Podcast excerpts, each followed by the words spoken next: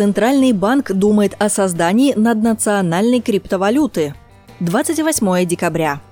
Банк России считает, что выпуск криптовалютного аналога рубля или крипторубля вряд ли возможен из-за технических рисков, связанных с потенциальной угрозой атак 51%. Мы не сможем обеспечить абсолютную надежность транзакций в силу того, что если по какой-то причине 50% плюс один валидатор криптовалюты скажут, что транзакция была, а на самом деле ее не было, у нас не будет никакой возможности это опровергнуть, пояснил замглавы Минфина Алексей Моисеев, выступая на совместной с Центробанком пресс-конференции в Москве, посвященной криптовалютному регулированию в России. По словам первого зампреда ЦБ Ольги Скоробогатовой, если и стоит обсуждать создание некой официальной криптовалюты, то это должна быть наднациональная монета, которая будет признана платежным методом на территории нескольких стран, например, членов Евразийского экономического союза ЕАЭС или БРИКС.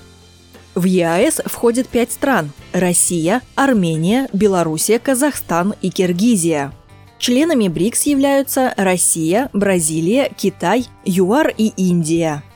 Моисеев добавил, что Минфин предлагает классифицировать криптовалюты как иное имущество, а не расчетно-платежное средство. Криптовалюты можно будет использовать в рамках договора мены, когда они будут обмениваться на другое имущество, в том числе на токены ICO проектов. Законопроект о криптовалютах, подготовленный Минфином, подлежит обсуждению экспертным сообществом.